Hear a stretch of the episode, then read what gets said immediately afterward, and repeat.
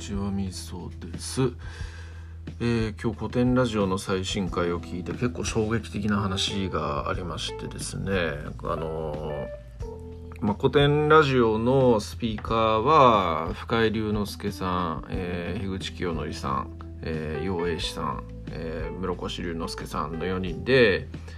やられていると。もともとは深井さんと樋口さんとヤンヤンさんでやられていたっていうところに、室さんが加わったっていう感じですけど、深井さんがね、データベース事業っていうのをあくまで目的に掲げてるものを推進するための広報活動として位置づけたのが古典ラジオっていう感じだったっていうふうに聞いてますけど、それがね、そっちのねデータベース事業の方にやっぱりリソースを振り向けなければいけない。そもそも深井さんという希少リソースの使いどころっていうのをやっぱ考えた時に、そちら側に、結構やっぱ振り向けないといけないっていうことだと思うんですよね。だから、そのスピーカーをね結構今後はその4人でやるっていうのにこだわらずに誰かが抜けるとかね、もしくは誰か別の人がやることもあるだとか、そういうような感じでやるっていうふうにやるようにこれから徐々になっていくっていうような感じで、発表した回だったんですよね。やっぱりねわかるんですよ。深井さんが言ってることはめちゃくちゃよくわかる。属人性によってしまっているというところで、かつ深井さんはね代表取締役社長さんなわけだし、やっぱ深井さんの思いというところでその世界史データベースを作るっ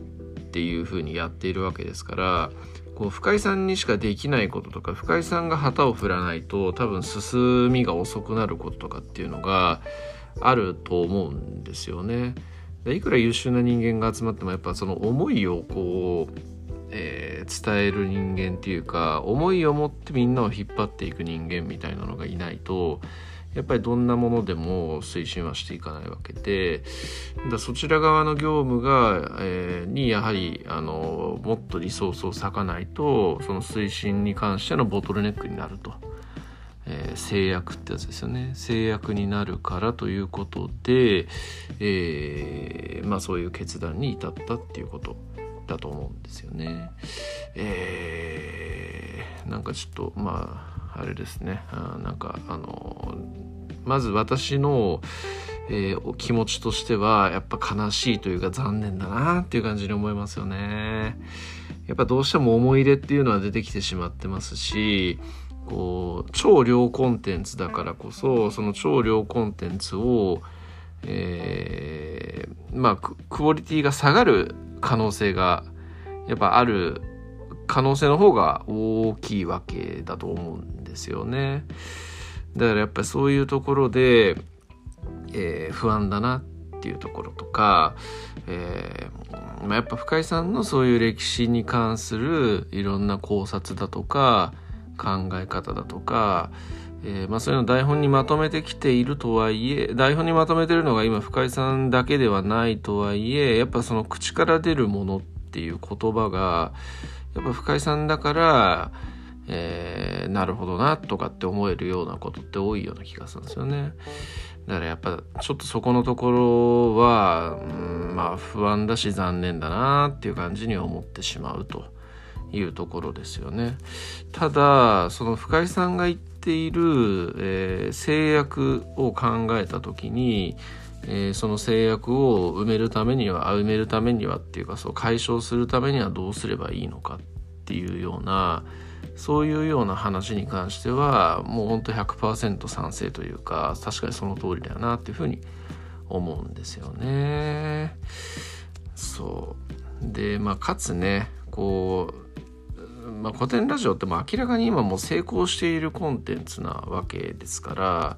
成功しているコンテンツっていうところをあえて変えるとかね、あえてそれをそこの一つにこだわらずに、変えていく、もしくは成功しているからこそ俗人性を排すためにその成功させた本人は身を引くみたいな、そういうのって、すごく重要だし、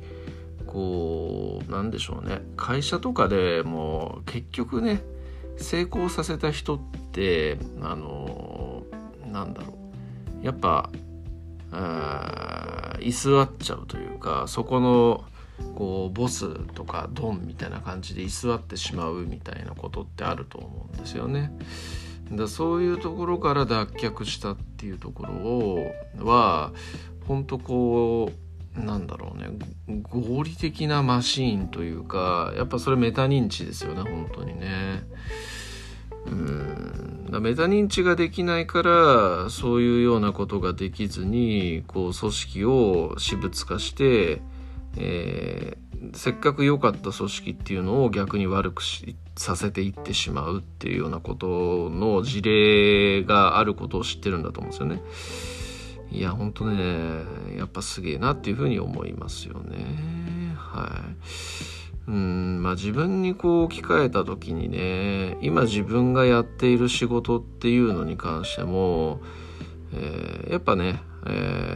ある程度こう軌道に乗った時には自分はその仕事から離れるみたいな、そういうような勇気っていうのも必要なんだろうなっていうふうに感じたりしますよね。そうだから自分にしかできないことなんていうものはないんですよね、基本的には。だそれをその思いとかっていうのをちゃんとその他のメンバーとかに伝えて、でその後任の人と、その自分の役割を持った後任の人とかっていうのに伝えた上で運用をしていってもらえるような仕組みを作ることとかね、やっぱそういうのが大事なんだよなっていうふうに、ちょっと今回の話を聞いて自分に置き換えてっていうところもちょっと思ったりしたというところがありますね。まあっていう感じです。残念ではありますけれども、良くならない可能性の方が高いとは思うんですが、やってみなきゃ分かんないですからね、実際ね。もしかしたらね、こう深井さんがなんかちょっとネタで言ってましたけども、自分がいなくなった時に逆に人気が出て、深井とか誰だったっけ的な感じで言われるかもしんねえみたいな、なんか自虐ネタ言ってましたけど、まあね、そういうことが本当にないということは、未来なんて誰もわからないわけですから、ないわけでね。はい、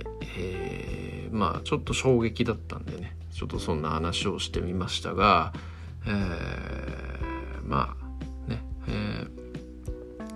古典ラジオ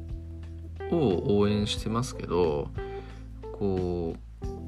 典のね、やっぱ事業を応援するっていう意識とか、